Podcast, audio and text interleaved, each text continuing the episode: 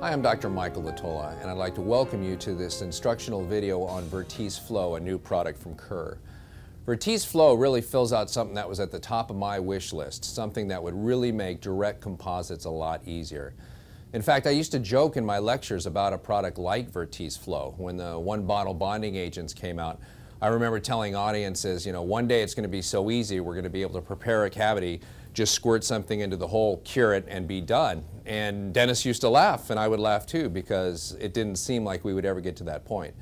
Well, today we are with Vertise Flow, and Vertise Flow is a self-adhering flowable composite, so there's no separate etching step, and there's no separate bonding agent that needs to be placed. You simply place the Vertise Flow into a class 1 or a class 2 cavity preparation, brush it back and forth to agitate it into the dentin for 10 to 15 seconds, and cure it, and you're ready to finish your restoration. In smaller restorations, such as sealants, uh, preventive resin restorations or small class ones, you can actually use the Vertise flowable composite as the entire restoration where you fill it, agitate it, cure, contour, and you're finished. So it's a big step forward in terms of efficiency for direct composites.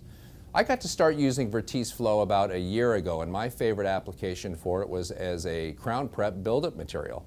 So I would finish preparing a crown and the old amalgam had fallen out or an old composite would fall out and I'd have little holes and ditches. And now rather than having to go through all the steps of etching, rinsing, bonding agent, curing, and placing a direct composite, when I had these little holes with Vertise Flow, I was able to just squirt it in there, cure it, contour it, and be finished. And so it made crown buildups easy and fast. Let's go ahead and take a closer look at some clinical techniques for placing Vertise Flow.